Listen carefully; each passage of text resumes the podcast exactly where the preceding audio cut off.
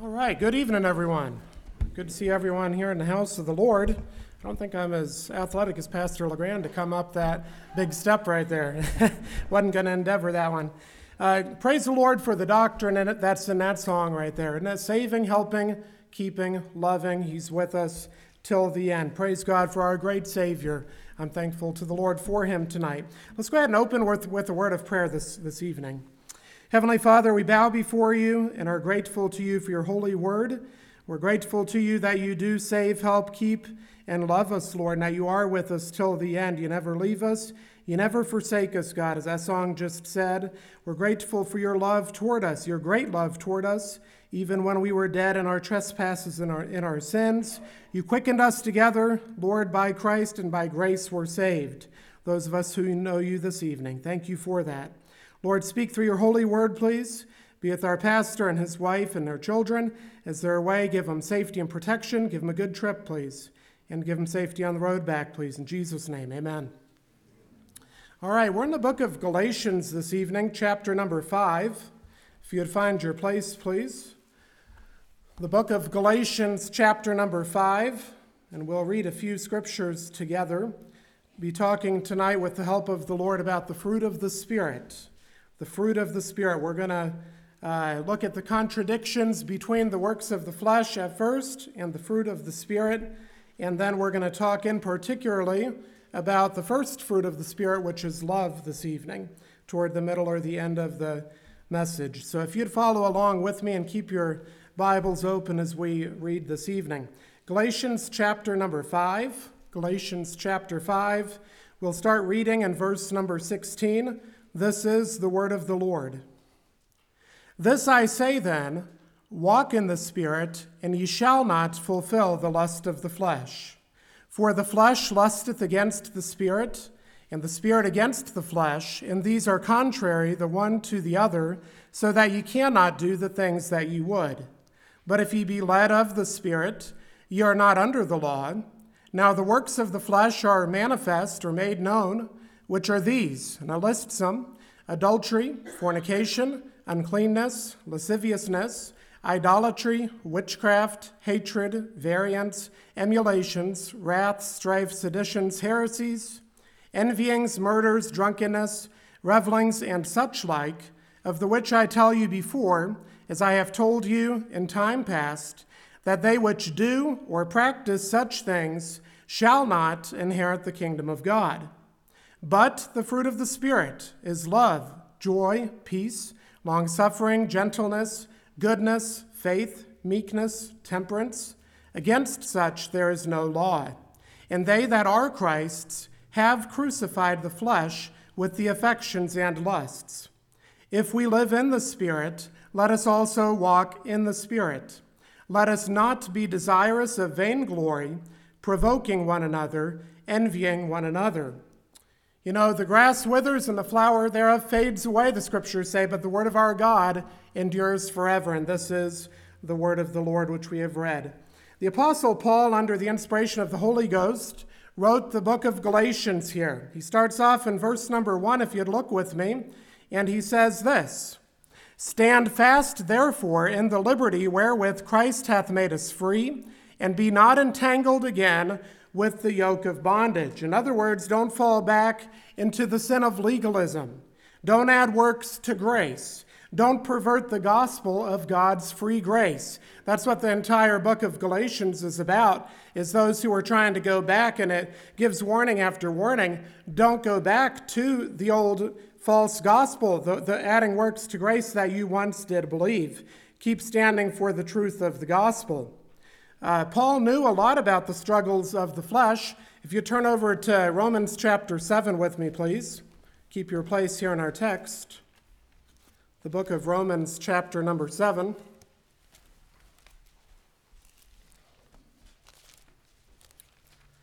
Romans chapter number 7. Let's look uh, at verse number 13. Romans chapter 7, verse 13 says this was then that which is good made death unto me? God forbid. But sin, that it might appear sin, working death in me by that which is good, that sin might, might sin by the commandment might become exceeding sinful. Verse 14 For we know that the law is spiritual. Paul said this, but I am carnal, sold under sin. Verse number 18 For I know that in me, that is in my flesh, dwelleth no good thing, for to will is present with me, but how to perform that which is good I find not. And then verses 24 and 25. Paul said, O wretched man that I am, who shall deliver me from the body of this death? I thank God through Jesus Christ our Lord. So then, with the mind, I myself serve the law of God, but with the flesh, the law of sin. So Paul exhorts us that it's a daily battle between our inward man and our flesh. It's not something that comes naturally, in other words. None of us are saved and we're automatically perfect Christians, are we? We battle our, our flesh, our carnal nature daily, or we at least should be doing that. If we're in Christ, we should be battling, fighting our carnal man daily. And then in the beginning part of verse 13, Paul tells us that we have liberty in Christ, back in our text, if you'd look at it with me. But don't live, use this liberty as an opportunity uh, to sin, is what he says. Back in our text, Galatians 5:13, I'll read it one more time. It says this: For brethren, we ha- ye have been called unto liberty. Only use not liberty for an occasion to the flesh, but by love serve one another. Um, we have been called to do that according to the scripture. In verse number 21, it tells us that those who practice these sins listed that we read in our text shall not inherit the kingdom of God. If you're practicing these sins, you need to repent and run to Jesus Christ. Turn from those sins. Believe Christ. Uh, Keller says this Keller said, We are not saved by fruit, but by faith, but not fruitless faith. And I thought that was really good to go with the message when I read that, is that we're not saved by fruit, but by faith, but not fruitless faith. I'm not talking about working for salvation. We don't do anything to be saved. We could never do anything to be saved in and of ourselves. You and I, anybody could never do a single thing in order to be saved. But we do this because we are saved by the grace of God. Martin Luther said it like this he said, It is faith alone that saves, but the faith that saves is not alone. That's a good quote right there. Thank the Lord that we're saved by faith alone, but it's not alone. In other words, we're not the same. Ephesians chapter 2, verse 10 says this where we're saved unto good works, right? We're not saved by good works, but we're saved unto good works, the scriptures tell us. There are many who try to do outward works to be saved without ever having an inward change. You find that a lot in your fundamentalist circles of any stripe of religion. There's a lot of efforts to be saved, to put on the right clothes, to have the right speech, maybe, to do the right things, and to look good on the outward side, but not having an inward change that is by the grace of God. It never works. Never works. Only those of us who are saved by the grace of God and have had that inward transformation by the power of God, we are changed outwardly, uh, and it's true fruit, as we find here in our text. Alistair Begg said this We can only work out what the Spirit of God has worked in.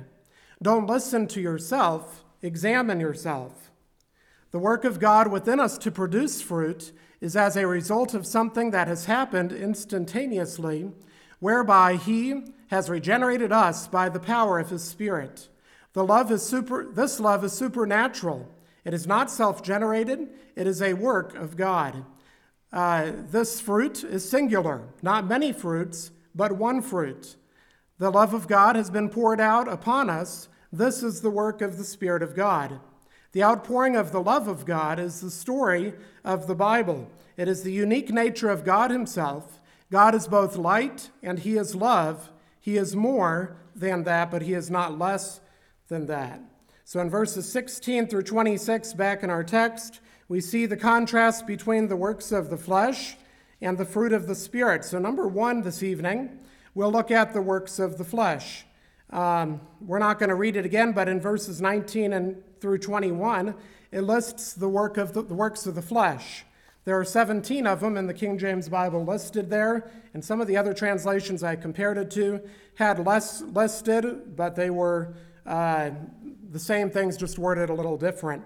but uh, I'll go ahead and list them off. Number one was adultery. The second one was fornication, which is sex before marriage or any kind of sexual immorality. The third one is uncleanness. The fourth one, lasciviousness, which is lustfulness or sensuality. The fifth one was idolatry. That's idol worship, anything that we worship that takes the place of God. The sixth one was witchcraft. We all know witchcraft is, that there's a work of the flesh. Seventh is hatred. Uh, the eighth one is variance, which is strife an alteration of the truth, disagreement, or controversy. The ninth one is emulations, which is a desire of superiority, trying to equal or excel others, or jealousy. That's the work of the flesh. The tenth one is wrath, or disputes. The eleventh one is strife, or dissensions. The twelfth one is seditions. That's factions or opposition to authority. The 13th one was heresies, and I find that interesting. I've, I've never really noticed that, that heresy was listed as a work of the flesh, but it certainly is. That, that heresy is a work of the flesh. In Webster's dictionary, it defines heresy as this In religion, an error of opinion respecting some fundamental doctrine of religion, the scriptures being the standard of faith, any opinion that is repugnant to its doctrines is heresy. So, heresies is the work of the flesh. And number 14, envyings. Number 15, murders. Number 16, drunkenness. And number 17, revelings.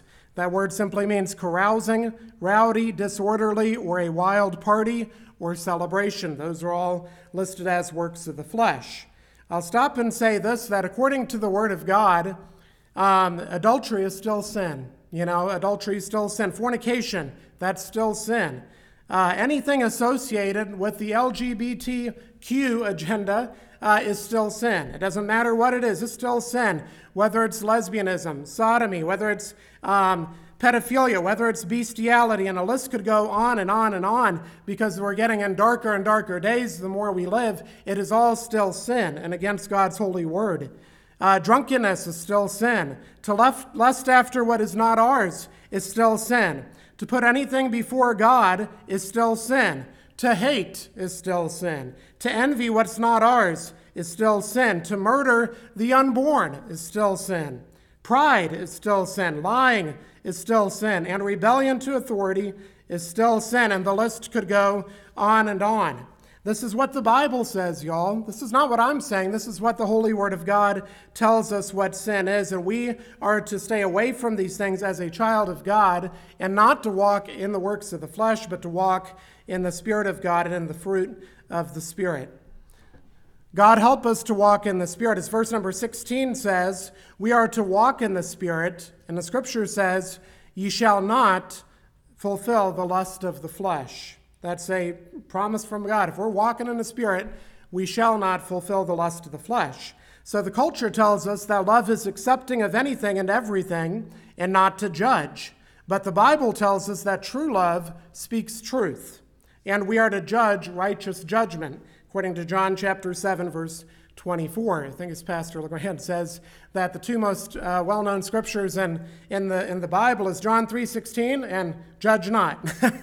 I think he's about right on that. Anytime you say anything about the truth and about what's right, you always hear judge not. You know, uh, let me encourage you tonight, stand for the truth. It's not popular in our day and time to stand for the truth, is it? If we stand maybe at our workforce when they're talking about things that are repugnant and that are against God's word, such as an immoral lifestyle, or about maybe a drunken party, or telling filthy jokes. You stand out like a sore thumb and you get marked real quick when you take a stand for the truth with a godly attitude. But it's still right to do so. We are to take a stand for what's right and what's true with the spirit of love by God's uh, glorious grace.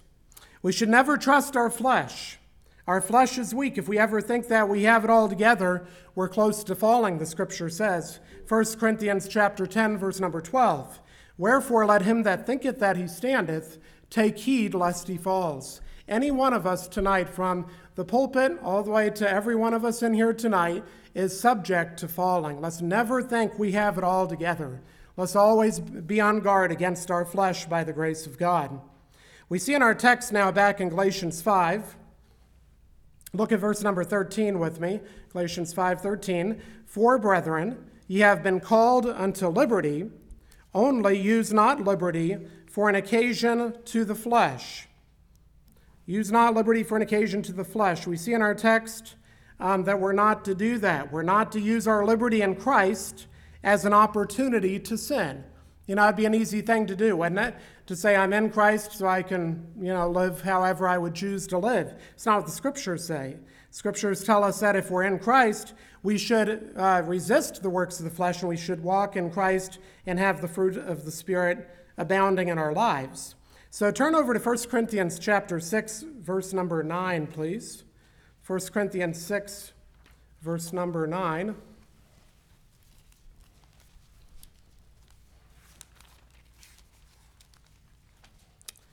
1 Corinthians chapter 6, verse number 9, and we'll read down through verse number 20. 1 Corinthians chapter 6, verses 9 through 20.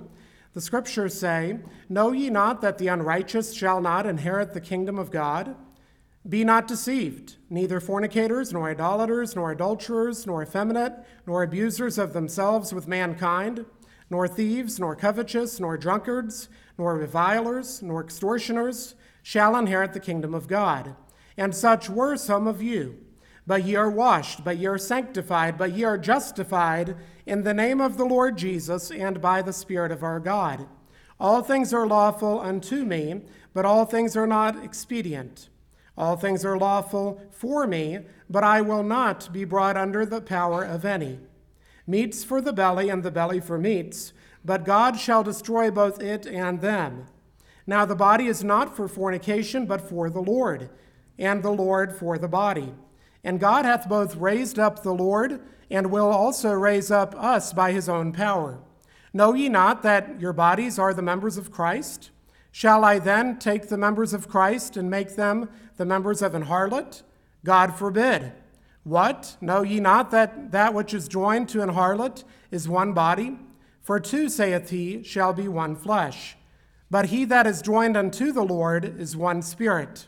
Flee fornication. Every sin that a man doeth is without the body. But he that committeth fornication sinneth against his own body. What? Know ye not that your body is the temple of the Holy Ghost, which is in you, which ye have of God, and ye are not your own? For ye are bought with a price. Therefore, glorify God in your body and in your spirit, which are God's. And the scripture is abundantly clear when we read this. Verse number 20, uh, notice what it says For you're bought with a price. And that's, that's what it says. We're bought with a price. If you're here tonight and you have repented of your sins and believe the gospel of Christ, if you've been brought to faith in Jesus Christ and you are a child of God this evening, you are bought with a price. I am bought with a price. And then it says, Therefore, glorify God in your body and in your spirit which are God's. They're not, our body and our spirit is not ours, it's God's. So the scripture says we're to glorify God. How do we do that? Through obedience to the word of God. That is how we glorify God, is through obedience and submission to the word of God. So verse number 11 says, though, back in what we read there in 1 Corinthians 6, verse 11, but such were some of you. Notice it says that past tense. Such were some of you, but you're washed, but you're sanctified, but you're justified in the name of the Lord Jesus and by the Spirit of our God. Those of us who are born again, there has been a radical change in us. We've been regenerated and born again by the Holy Spirit of God. We've been made a new creation in Christ Jesus. In other words, we're not the same. Amen? I'm glad that I'm not the same person I used to be.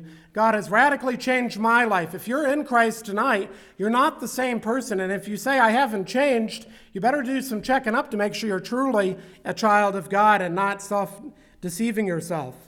Uh, we're not sinlessly perfect. Let me point that out. We are not sinlessly perfect. When you preach things like this, people automatically are quick to point fingers at you and say, You're a sinless perfectionist. You believe you're perfect and you're holier than thou and, and all these things. But that's not the case. We're not sinlessly perfect, but we're also no longer enslaved to sin. We have been set free by the grace of God, by the blood of Christ. We're a new creation. We're a new creature in Christ Jesus. In other words, the things that we once did, we no longer do because of the change that the gospel has made in our lives. Uh, verse number 9, it gives us a warning for, in 1 Corinthians 6. Look at it one more time with me.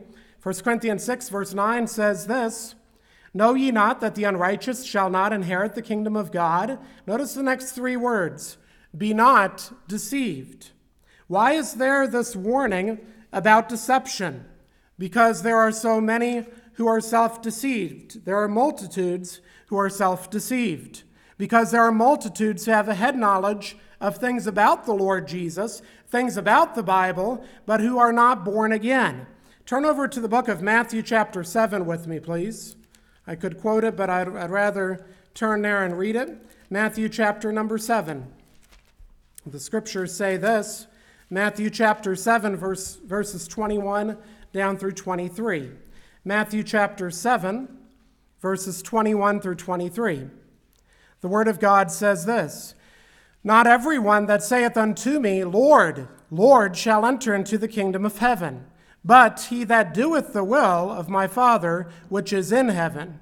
Many will say to me in that day, Lord, Lord, have we not prophesied in thy name, and in thy name have cast out devils, and in thy name done many wonderful works? And then will I profess unto them, I never knew you.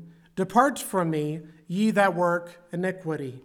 And those are some chilling words, aren't they? In my opinion, those are the most chilling words in Scripture that come to my mind when I think of things that would be chilling or haunting about the Scriptures, is those who believe they're doing the right things, but yet they're still on the road to hell. They're still on the broad road. They're not on the straight and narrow road.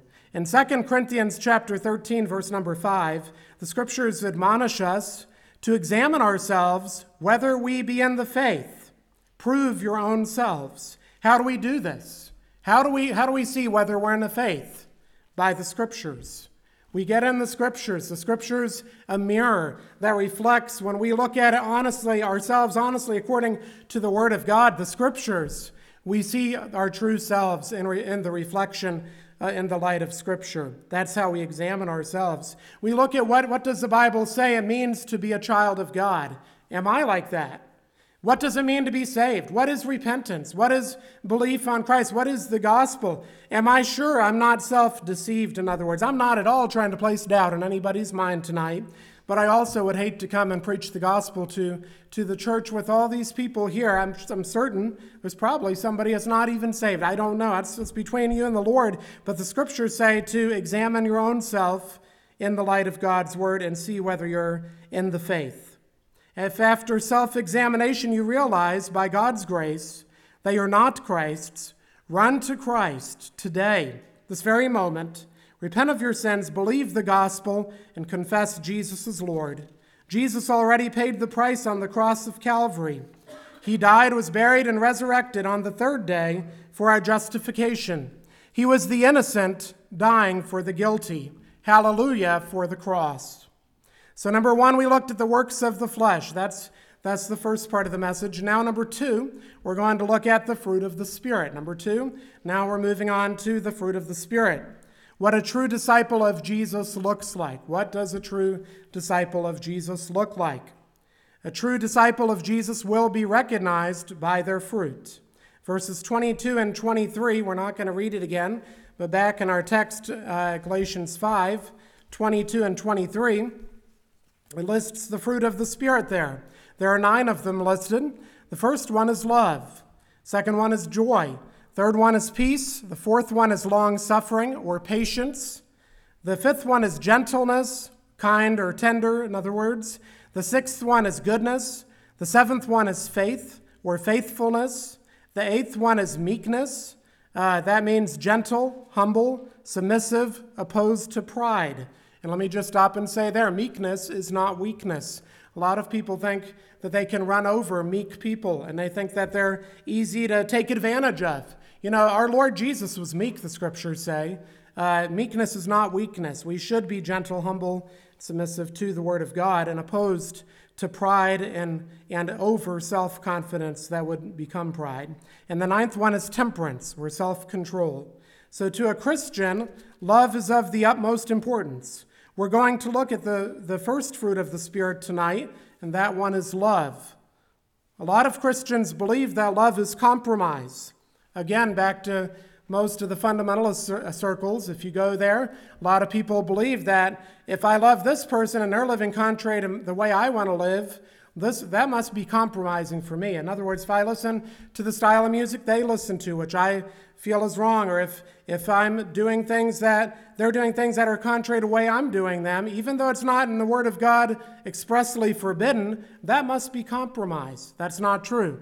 Love is not compromise. True love is not compromise. If it's biblical love, it is not compromise. We are to stand for the truth in love with the spirit of love and compassion. So, in our text here in verses 13 and 14, look at verse number 13 with me, Galatians 5:13. It says this toward the end of it, but by love serve one another. But by love serve one another. And then verse 14, it tells us to love thy neighbor. So the first and great commandment is found over in the book of Matthew, chapter 22, and I'm going to turn over and read it. Matthew, chapter number 22. Matthew, chapter 22, verse 37. Matthew, chapter 22, verse number 37 and 38. Matthew 22, 37 and 38. The scriptures say, Jesus said unto them, Thou shalt love the Lord thy God with all thy heart, and with all thy soul, and with all thy mind. This is the first and great commandment.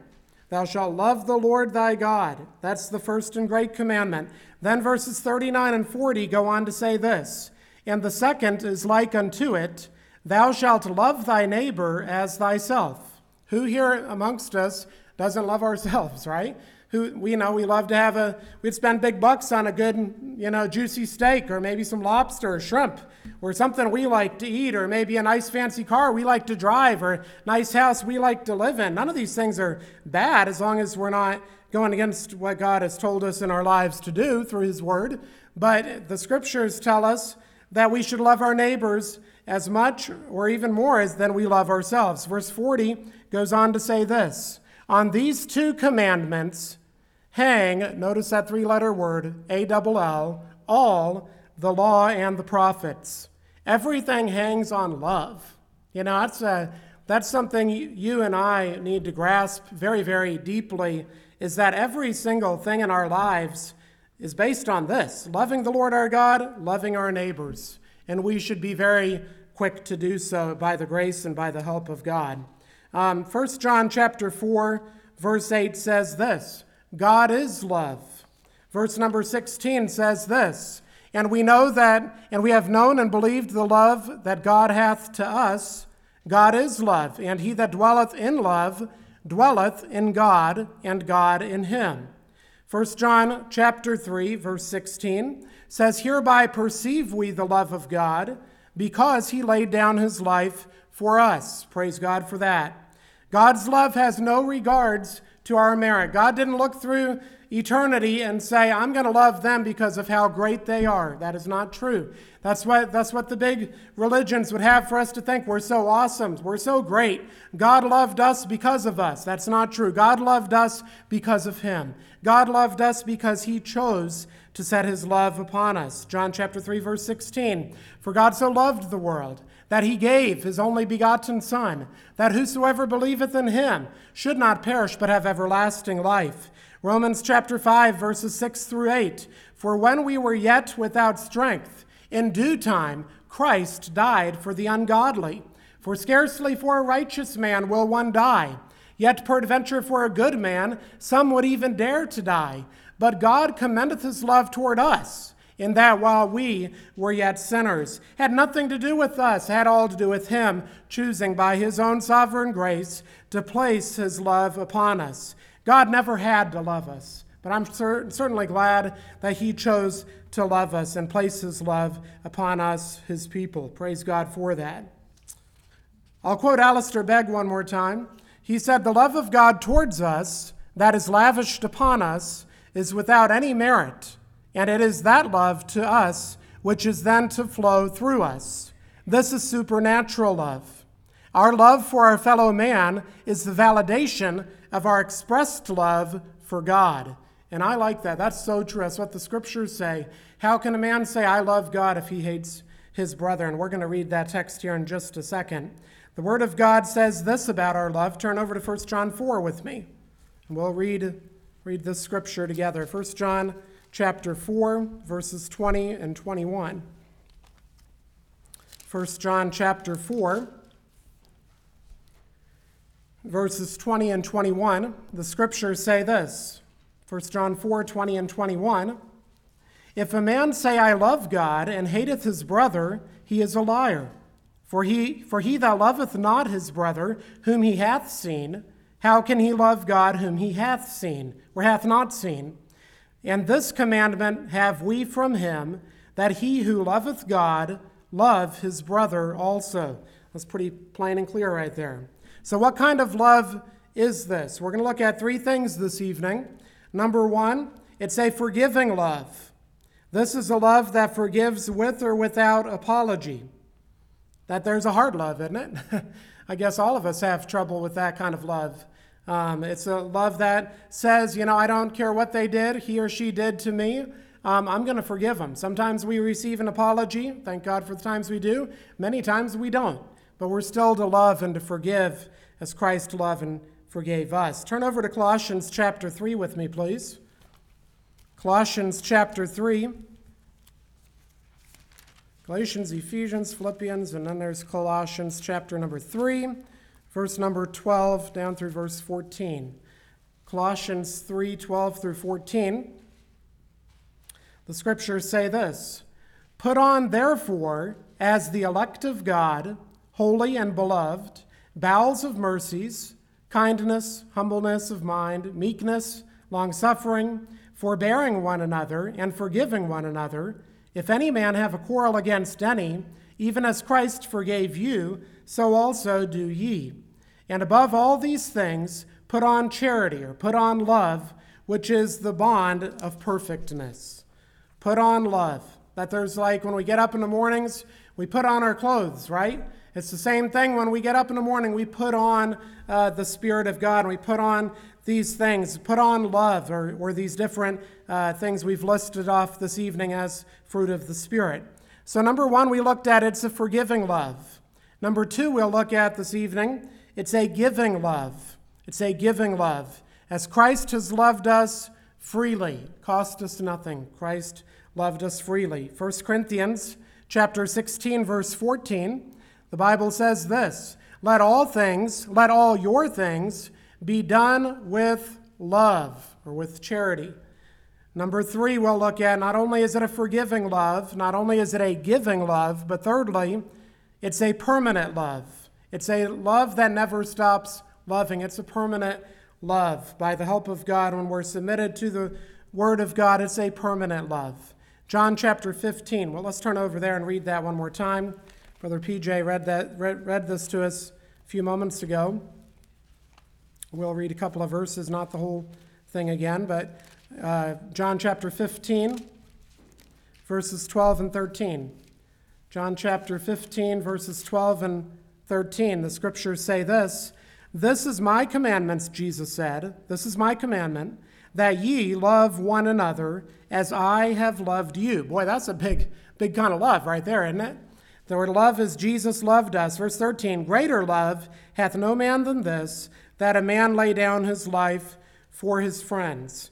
Uh, 1 Peter chapter 3, verse number 8 says, Finally, be ye all of one mind, having compassion one of another, love as brethren. Love as brethren. Also, 1 Peter chapter 4, verse number 8.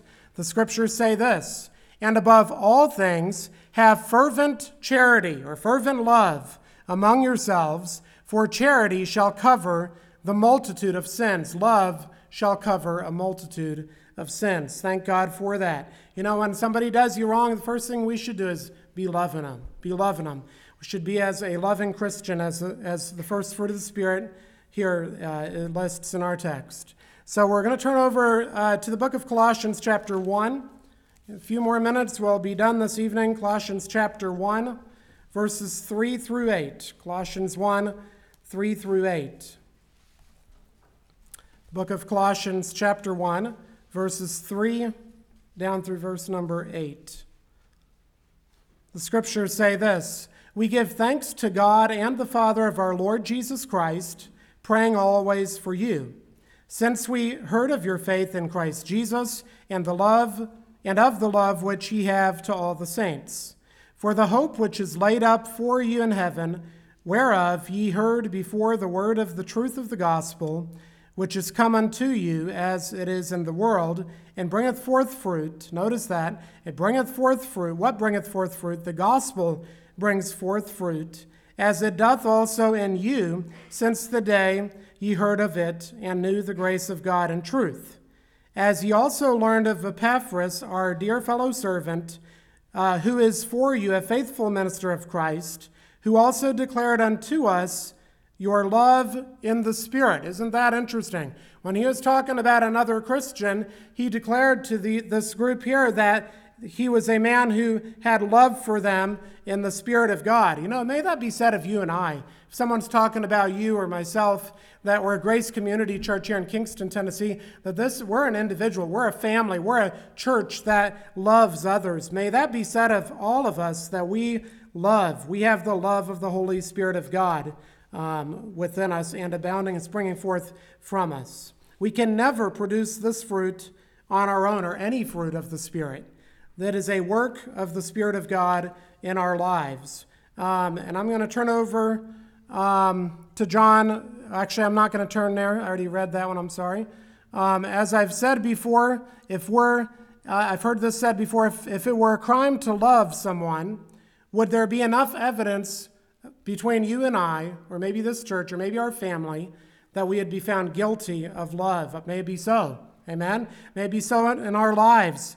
Uh, by the grace of God, may, may we be walking in the Spirit of God. And then I'll close this evening reading one more passage about love, and I'll ask you to turn there and read it with me, and then we'll close this evening in a word of prayer together. Turn over to 1 Corinthians chapter 13 with me, please the book of 1 Corinthians, chapter number 13. 1 Corinthians, chapter 13, verses 1 through 8. 1 Corinthians, chapter 13, verses 1 through 8.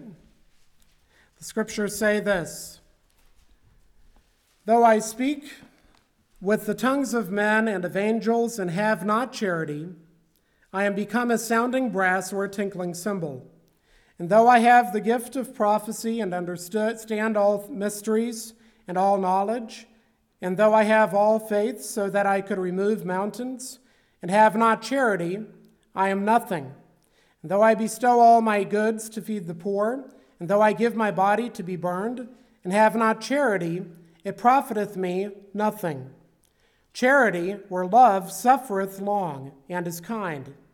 Charity envieth not. Charity vaunteth not itself, is not puffed up, doth not behave itself unseemly, seeketh not her own, is not easily provoked, thinketh no evil, rejoiceth not in iniquity, but rejoiceth in the truth, beareth all things, believeth all things, hopeth all things, endureth all things. Charity never faileth. And we'll stop there and go to verse 13.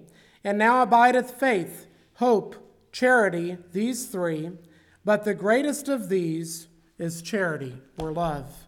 You know, may that be so of you and I tonight. God help us to be submitted to Him and to His Word and to walk in the fruit of the Spirit, not to fulfill the lusts of our flesh, but rather the fruit of the Spirit, and especially as we looked at this evening, the fruit of love. Let's close in a word of prayer this evening. Heavenly Father, I'm grateful to you uh, for your word. Thank you for uh, blessing your word, and we pray that you would speak to each and every heart, Lord, this evening. Lord, help each and every one of us to be people of love. Help us to be people of compassion, to be filled with the fruit of your Holy Spirit. I pray now, please. Lord, uh, bless this week. Help us to do that even this week by your grace. In Jesus' name, amen.